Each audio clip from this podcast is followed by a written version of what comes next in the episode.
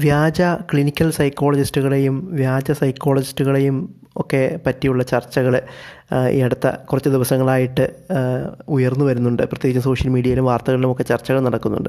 അപ്പോൾ അതുമായി ബന്ധപ്പെട്ട് ആരാണ് സൈക്കോളജിസ്റ്റ് ആരാണ് ക്ലിനിക്കൽ സൈക്കോളജിസ്റ്റ് ആരാണ് ആരാ ആരെയൊക്കെയാണ് വ്യാജരെന്ന് വിളിക്കാൻ കഴിയുന്നത്. ഇതുമായി ബന്ധപ്പെട്ട് നിലവിലുള്ള നിയമ ത്തിന്റെ പ്രൊവിഷൻസ് എന്തൊക്കെയാണ് നിലവിലുള്ള ഇന്ത്യയിലും മറ്റ് നിലവിലുള്ള ചട്ടങ്ങൾ എന്തൊക്കെയാണ് എന്നുള്ള കാര്യങ്ങളെപ്പറ്റി ഒന്ന് സംസാരിക്കാമെന്നാണ് ഈ എപ്പിസോഡിൽ കരുതുന്നത്. അപ്പോൾ സൈക്കോളജിസ്റ്റ് എന്ന് വെച്ചാൽ ആരാണ് എന്നുള്ളതിന് അമേരിക്കൻ സൈക്കോളജിക്കൽ അസോസിയേഷൻ കൊടുക്കുന്ന ഒരു നിർവചനമുണ്ട്. അത് അമേരിക്കൻ സൈക്കോളജിക്കൽ അസോസിയേഷൻ അഥവാ എ പി എ എന്ന് പറയുന്നത് സൈക്കോളജിസ്റ്റുകളുടെ ഏറ്റവും പ്രമുഖമായ സംഘടനകളിലൊന്നാണ്. അവരുടെ നിർവചന പ്രകാരം സൈക്കോളജിയിലെ വിവിധ സബ് ഫീൽഡുകളിൽ സൈക്കോളജിയിലെ വിവിധ മേഖലകളിൽ പ്രൊഫഷണൽ ട്രെയിനിങ് കിട്ടിയ പ്രൊഫഷണലി ട്രെയിൻഡായുള്ള ആളുകളെയാണ് സൈക്കോളജിസ്റ്റ് എന്ന് വിളിക്കുന്നത്. അത് തന്നെ പൊതുവിൽ അക്കാഡമിക്കായിട്ടും പ്രാക്ടീസ് രംഗത്തും രണ്ടായിട്ട് തന്നെയാണ് രണ്ട് രണ്ട് രണ്ട് മേഖലയായിട്ടാണ് അത് പോകുന്നത്. മാത്രമല്ല ഈ പ്രൊഫഷണൽ ട്രെയിനിങ് എന്ന് പറയുന്നത് അമേരിക്കയിലെ മറ്റും സ്റ്റാൻഡേർഡ് അനുസരിച്ച് പൊതുവിൽ ഒരു ഡോക്ടറൽ ഡിഗ്രി വരെയാണ്. എന്ന് വെച്ചാൽ പി എച്ച് ഡി അല്ലെങ്കിൽ സൈ ഡി എന്നൊക്കെ പറയുന്ന ഒരു പ്രൊഫഷണൽ ഡിഗ്രി വരെയാണ് ഈ പ്രൊഫഷണൽ ട്രെയിനിങ് ഉണ്ടാവുക. ഇന്ത്യയിലൊന്നും ഡോക്ടറൽ ഡിഗ്രി നിർബന്ധമായി പറയാറില്ല. അതുപോലെ സൈക്കോളജിസ്റ്റും സൈക്യാട്രിസ്റ്റും തമ്മിലുള്ളൊരു വ്യത്യാസം മിക്കവർക്കും അറിയാവുന്നതായിരിക്കും. എങ്കിലും അത് അറിഞ്ഞിരിക്കേണ്ടതുണ്ട്. സൈക്യാട്രിസ്റ്റ് എന്ന് പറയുന്നത് ഒരു മെഡിക്കൽ പ്രൊഫഷണലാണ് ഇന്ത്യയിലെ രീതി അനുസരിച്ച് M B B S medical degree എന്ന എം ബി ബി എസ് എന്ന മെഡിക്കൽ ഡിഗ്രിക്ക് ശേഷം സൈക്യാട്രിയിൽ പ്രത്യേക പരിശീലനം അത് എം ഡി ആവാം അല്ലെങ്കിൽ ഡി പി എം എന്നൊക്കെയുള്ള സൈക്യാട്രിയിലെ വിദഗ്ധ പരിശീലനം കിട്ടിയ മെഡിക്കൽ പ്രൊഫഷണൽസാണ് സൈക്യാട്രിസ്റ്റുകൾ ഇന്ത്യയിലെ നിയമം അനുസരിച്ച് സൈക്യാട്രിസ്റ്റുകൾക്ക് മാത്രമേ മാനസിക രോഗമുള്ള ആളുകൾക്ക് മരുന്നുകൾ പ്രിസ്ക്രൈബ് ചെയ്യാനുള്ള അധികാരം കൊടുത്തിട്ടുള്ളൂ. കാര്യത്തിലും മറ്റ് പല രാജ്യങ്ങളിലും ചില ചെറിയ വ്യത്യാസങ്ങൾ നിലവിലുണ്ട്. വിവിധ രാജ്യങ്ങളിൽ ആരാണ് സൈക്കോളജിസ്റ്റ് എന്നുള്ളതിന് സൈക്കോളജിസ്റ്റ് എന്ന ടൈറ്റിൽ ഉപയോഗിക്കുന്നതിന് അല്ലെങ്കിൽ സൈക്കോളജിസ്റ്റ് എന്നതുമായി ചേർത്തുള്ള വിവിധതരം ടൈറ്റിലുകൾ ഉപയോഗിക്കുന്നതിന് പല തരത്തിലുള്ള നിയമങ്ങളാണ് ലോകത്തിന്റെ പല ഭാഗത്തും നിലവിലുള്ളത്. ഉദാഹരണത്തിന് യു എസ് എയുടെ കാര്യമെടുത്താൽ യു എസ് എയിൽ പി എച്ച് ഡി അല്ലെങ്കിൽ ഒരു സൈ ഡി ഡിഗ്രി ഒരു ഡോക്ടറൽ ഡിഗ്രി ഏതാണ്ട് പൊതുവിൽ നിർബന്ധമാണ്. ക്ലിനിക്കൽ അല്ലെങ്കിൽ കൗൺസിലിംഗ് സൈക്കോളജിസ്റ്റ് ക്ലിനിക്കൽ സൈക്കോളജിസ്റ്റ് എന്ന പേരിലോ കൗൺസിലിംഗ് സൈക്കോളജിസ്റ്റ് എന്ന പേരിലോ ലൈസൻസ് എടുക്കുന്നതിന് ഒരു പൊതുവിലൊരു ഡോക്ടറൽ ഡിഗ്രി അല്ലെങ്കിൽ ഒരു മാസ്റ്റേഴ്സ് ഡിഗ്രി അതിനുശേഷം നിശ്ചിത മണിക്കൂറിന്റെ സൂപ്പർവൈസ്ഡ് ആയിട്ടുള്ള പ്രൊഫഷണൽ ട്രെയിനിങ് നിർബന്ധമുള്ള ആളുകൾക്ക് മാത്രമേ യു എസിലെ ലൈസൻസിലായിട്ട് മറ്റും അപേക്ഷിക്കാൻ കഴിയുള്ളൂ. യു എസിലെ തന്നെ ചില സ്റ്റേറ്റുകളിൽ സൈക്കോളജിയിലെ ഈ പറഞ്ഞ പ്രിസ്ക്രൈബ്ഡ് ഡിഗ്രി കിട്ടിയതിന് ശേഷം സൈക്കോ ഫാർമക്കോളജിയിൽ ഒരു അഡീഷണൽ ഡിഗ്രിയും കൂടി എടുത്ത സൈക്കോളജിസ്റ്റുകൾക്കും സൈക്കാട്രിസ്റ്റുകളെ പോലെ മരുന്നുകൾ പ്രിസ്ക്രൈബ് ചെയ്യാനുള്ള അധികാരം ചില സ്റ്റേറ്റുകളിൽ കൊടുത്തിട്ടുണ്ട്. ഓസ്ട്രേലിയയിൽ നിലവിൽ പി എച്ച് ഡി നിർബന്ധമല്ല. പക്ഷേ അടുത്ത വർഷങ്ങൾ അടുത്ത കുറച്ച് വർഷങ്ങൾക്കുള്ളിൽ ഒരു ഡോക്ടറൽ ഡിഗ്രി തന്നെ സൈക്കോളജിസ്റ്റായി പ്രവർത്തിക്കുന്നതിന് നിർബന്ധമാക്കുന്ന ഒരു പ്രോസസ്സിലാണ് അവർ ബ്രിട്ടനിലെ രീതി അനുസരിച്ച് നിലവിൽ തന്നെ രജിസ്റ്റേർഡ് സൈക്കോളജിസ്റ്റ് എന്ന ഒരു പദവി ടൈറ്റിൽ ഉപയോഗിക്കണമെങ്കിൽ സൈക്കാട്രിയിൽ അല്ലെ സോറി സൈക്കോളജിയിൽ ഡോക്ടറേറ്റ് ഡിഗ്രി നിർബന്ധമാണ്. പക്ഷേ സൈക്കോളജിസ്റ്റ് എന്ന വാക്കിന് സൈക്കോളജിസ്റ്റ് എന്ന ടൈറ്റിലിന് ബ്രിട്ടനിൽ പ്രത്യേകിച്ച് ലൈസൻസുകളോ നിയമങ്ങളോ നിലവിലില്ല. ഇന്ത്യയിലെ രീതി അനുസരിച്ച് ക്ലിനിക്കൽ സൈക്കോളജിസ്റ്റ് എന്ന ടൈറ്റിൽ ഉപയോഗിക്കുന്നതിന് ഇന്ത്യയിൽ കൃത്യമായ നിയമപരമായ പ്രൊവിഷൻസ് നിലവിലുണ്ട്. സൈക്കോളജിസ്റ്റ് എന്നോ കൗൺസിലർ എന്നോ അല്ലെങ്കിൽ മറ്റേതെങ്കിലും തരത്തിലുള്ള സൈക്കോളജിസ്റ്റ് എന്ന പേരിലോ ടൈറ്റിലോ ഉപയോഗിച്ചിട്ട് ആളുകൾക്ക് പ്രാക്ടീസ് ചെയ്യുന്നതിനോ സ്വയം അവകാശപ്പെടുന്നതിനോ ഇന്ത്യയിൽ നിയമങ്ങളൊന്നും നിലവിലില്ല. എന്ന് വെച്ചാൽ ഇപ്പോൾ നിങ്ങളൊരു ബി എ ഇംഗ്ലീഷ് എടുത്ത ആളാണെങ്കിലോ നിങ്ങൾക്ക് പ്രത്യേകിച്ച് വിദ്യാഭ്യാസ യോഗ്യതകളൊന്നും ഇല്ലെങ്കിലോ പോലും നിങ്ങൾക്ക് സ്വയം സൈക്കോളജിസ്റ്റ് എന്നോ കൗൺസിലർ എന്നോ വിളിക്കുന്നതിനോ അങ്ങനെ അവകാശപ്പെടുന്നതിനോ തടയുന്ന ഒരു നിയമവും ഇന്ത്യയിൽ നിലവിൽ ഇല്ല. ആകെയുള്ളത് ക്ലിനിക്കൽ സൈക്കോളജിസ്റ്റ് എന്ന പദവി ഉപയോഗിക്കുന്നതിന് ഇന്ത്യയിൽ കൃത്യമായ നിയമ സംവിധാനങ്ങളുണ്ട് അതുമായി ബന്ധപ്പെട്ട പ്രധാനപ്പെട്ട നിയമങ്ങൾ ഒന്ന് Rehabilitation Council of India Act ആണ്. മറ്റൊന്ന് മെന്റൽ ഹെൽത്ത് കെയർ ആക്ട് രണ്ടായിരത്തി പതിനേഴ് അതേപോലെ Rights of Persons with Disabilities Act രണ്ടായിരത്തി പതിനാറ് ഈ നിയമങ്ങളുടെ കീഴിലാണ് ക്ലിനിക്കൽ സൈക്കോളജി പ്രാക്ടീസുമായി ബന്ധപ്പെട്ട പ്രധാനപ്പെട്ട നിയമ പ്രൊവിഷൻസ് കിടക്കുന്നത്.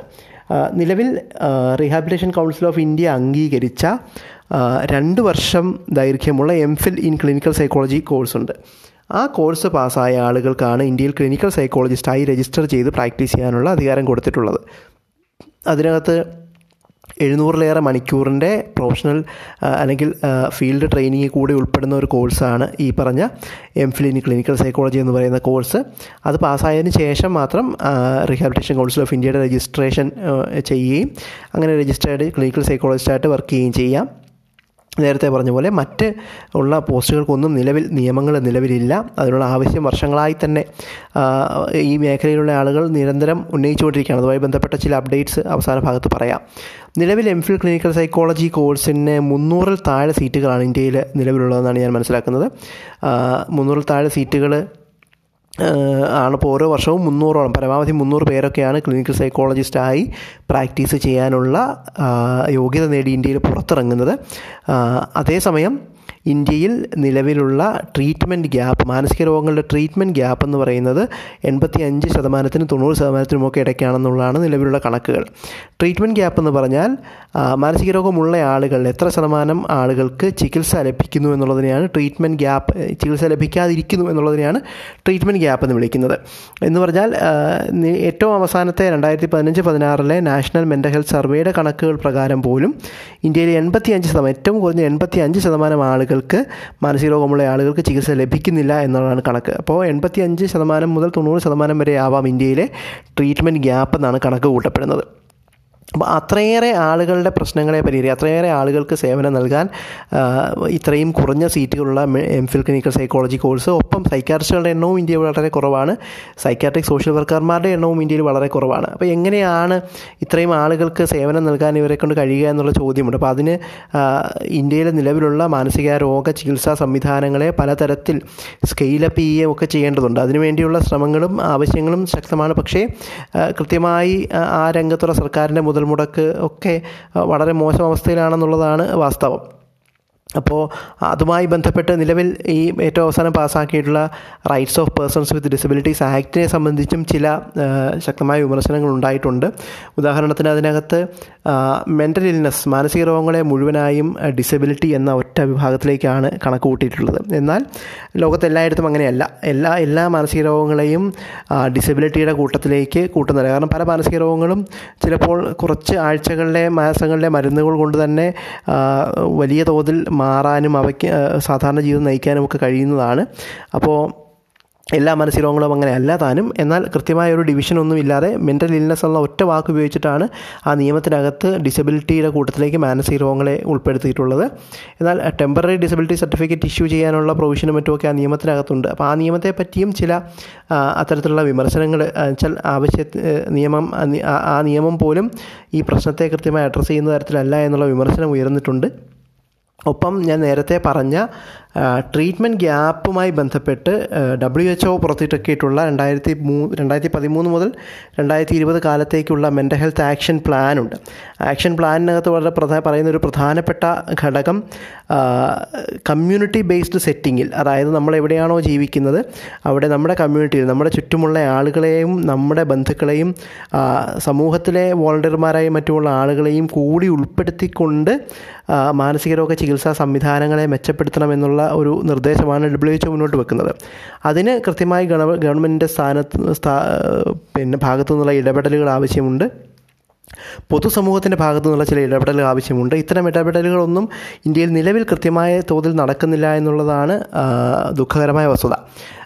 നേരത്തെ പറഞ്ഞ പോലെ നിലവിൽ പിന്നെ ഇത്തരം ടൈറ്റിലുകൾ ഉപയോഗിക്കുന്നതിനോ അതിന് വേണ്ട നിയമങ്ങളെപ്പറ്റി പോലും കൃത്യമായൊരു അവബോധമോ അത്തരം കാര്യങ്ങളിലുള്ള കൃത്യമായ നിയമ സംവിധാനങ്ങളോ ഇന്ത്യയിൽ നിലവിലില്ല എന്നുള്ളത് ആണ് ഒരു ഒരു വസ്തുത.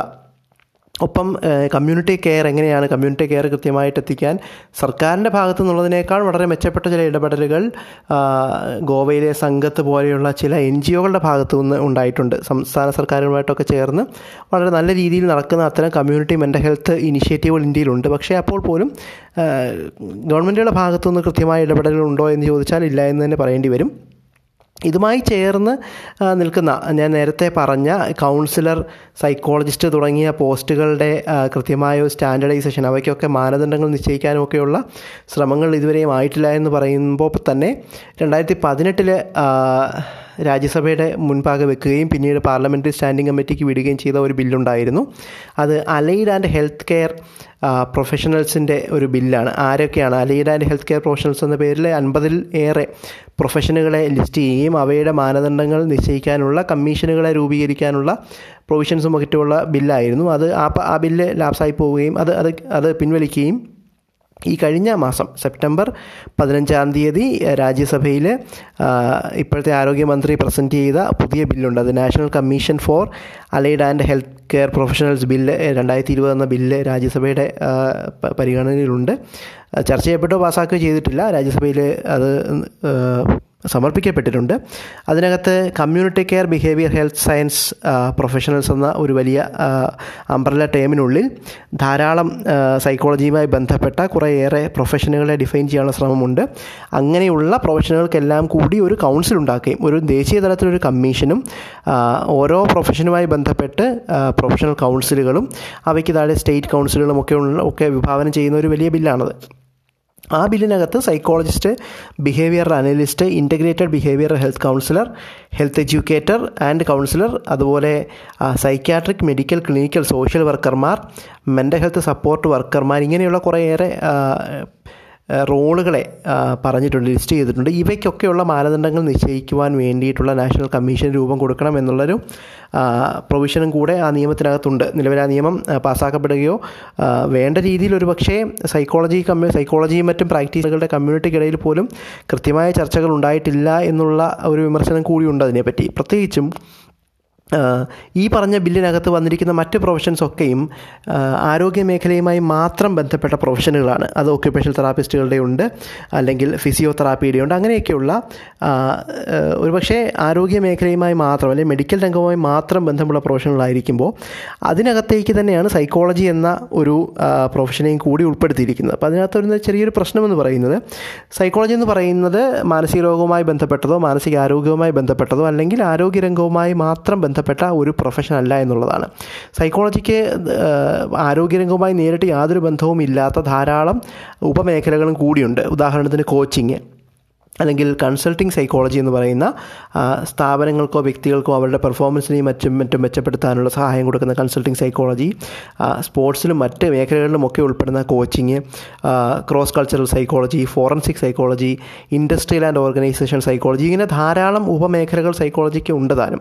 എന്നാൽ അവയൊക്കെ ഈ എല്ലാത്തരം മേഖലകളെയും അതിന്റെയൊക്കെയും മാനദണ്ഡങ്ങളെയും കൂടി കവർ ചെയ്യുന്ന സൈക്കോളജിക്ക് മാത്രമായുള്ള മെഡിക്കൽ കൗൺസിലൊക്കെ പോലുള്ളൊരു സൈക്കോളജി കൗൺസിൽ വേണമെന്ന ഒരു ആവശ്യം നിരന്തരമായി വർഷങ്ങളായി ഉയർത്തപ്പെട്ടിട്ടുണ്ടെങ്കിലും നിലവിലുള്ള ഏറ്റവും അവസാനം കൊണ്ടുവന്ന ബില്ലിനകത്തും ആരോഗ്യരംഗവുമായി മാത്രം ബന്ധപ്പെട്ട് അല്ലെങ്കിൽ ആരോഗ്യരംഗത്തിന്റെ ആരോഗ്യവുമായി ബന്ധപ്പെട്ട് മാത്രം വരുന്നൊരു നിയമത്തിനകത്തേക്കാണ് അതിനെ ചുരുക്കാനുള്ള ശ്രമം നടക്കുന്നത്. അത് പലപ്പോഴും ഈ ഈ ഇതുമായി ബന്ധപ്പെട്ട സൈക്കോളജിയുമായി ബന്ധപ്പെട്ട പലതരത്തിലുള്ള മാൽ പ്രാക്ടീസുകളെ മുഴുവനായും തടയുവാനോ എല്ലാ പ്രാക്ടീസ് മേഖലകൾക്കും വേണ്ട ലൈസൻസിങ് കൊണ്ടുവരുവാനോ ഉള്ള ഒരു ഒരു ഒരു കഴിവ് അത്തരമൊരു ബില്ലിനില്ല എന്നുള്ളൊരു വിമർശനം കൂടി ചില ഭാഗത്തു നിന്ന് ഉയർന്നിട്ടുണ്ട്. ഇതാണ് ഇത്രയും കാര്യങ്ങളാണ് പൊതുവിൽ ഈ മേഖലയുമായി ചേർത്ത് പറയാനുണ്ടായിരുന്നത്. ക്ലിനിക്കൽ സൈക്കോളജിസ്റ്റ് എന്ന് പറയുന്ന ഒരു ടൈറ്റിൽ മാത്രമാണ് നിലവിൽ ഇന്ത്യയിൽ ഏതെങ്കിലും തരത്തിലുള്ള നിയമ പരിരക്ഷയുള്ളത്. അതിനെപ്പറ്റി പോലും പലതരത്തിലുള്ള വിമർശനങ്ങൾ പല ഭാഗത്തു നിന്നും ഉയർന്നിട്ടുണ്ട്. മറ്റ് പ്രൊവിഷൻ പ്രൊ പ്രൊഫഷനുകളെ സൈക്കോളജിയുമായി ബന്ധപ്പെട്ട മറ്റ് പ്രൊഫഷനുകളെ കൃത്യമായി ഡിഫൈൻ ചെയ്യാനുള്ള ശ്രമങ്ങൾ തന്നെ ഒരു കോംപ്രിഹെൻസീവായ രീതിയിൽ അത് ശരിക്കും എങ്ങനെയാണോ വേണ്ടത് അങ്ങനെയാണോ എന്നുള്ള കാര്യത്തിൽ ഇപ്പോഴും തർക്കങ്ങൾ നടന്നുകൊണ്ടിരിക്കുകയാണ്. ഇതൊക്കെ കൂടിയാണ് ഒരുപക്ഷെ ഇതൊക്കെയും ഇതിനോടൊപ്പം ഈ മേഖലയും മാനസികാരോഗ്യവുമായി ബന്ധപ്പെട്ട് പൊതുജനങ്ങൾക്കിടയിലും പൊതുസമൂഹത്തിനിടയിലുമുള്ള അറിവിന്റെയും ചർച്ചകളുടെയും കുറവും ഒക്കെ കൂടിയാണ് ഒരുപക്ഷെ ആരും അവനവന് പ്രത്യേകിച്ച് യാതൊരു തരത്തിലുള്ള പ്രൊഫഷണൽ യോഗ്യതകളോ എന്തെങ്കിലും തരത്തിലുള്ള ട്രെയിനിങ്ങോ ഇല്ലാതെയും ആർക്കും സ്വയം സൈക്കോളജിസ്റ്റ് എന്ന് വിളിക്കുകയും സ്വയം കൗൺസിലർ എന്ന് വിളിക്കുകയും പൊതുജനങ്ങളുടെ മനുഷ്യരുടെ ജീവിത പ്രശ്നങ്ങളിലും മറ്റുമൊക്കെ യാതൊരു പേടിയും കൂടാതെ ഇടപെടുകയും പലപ്പോഴും അത് പ്രശ്നങ്ങളിലേക്ക് നയിക്കാനും ഒക്കെയുള്ള ഒരു സാഹചര്യം ഇവിടെ നിലനിൽക്കുന്നത് ഇത്തരത്തിലുള്ള കൃത്യമായ നിയമങ്ങളുടെയും മറ്റും അഭാവവും ഒപ്പം പൊതുസമൂഹത്തിന്റെ ഭാഗത്തു നിന്നുള്ള കൃത്യമായ അറിവും പൊതുസമൂഹത്തിന്റെ കൃത്യമായ ചർച്ചകളും കൂടെ ഇല്ലാത്തത് കൊണ്ടാണ് എന്നാണ് പൊതുവിൽ ഈ വിഷയത്തെപ്പറ്റി എനിക്ക് പറയാനുള്ളത്.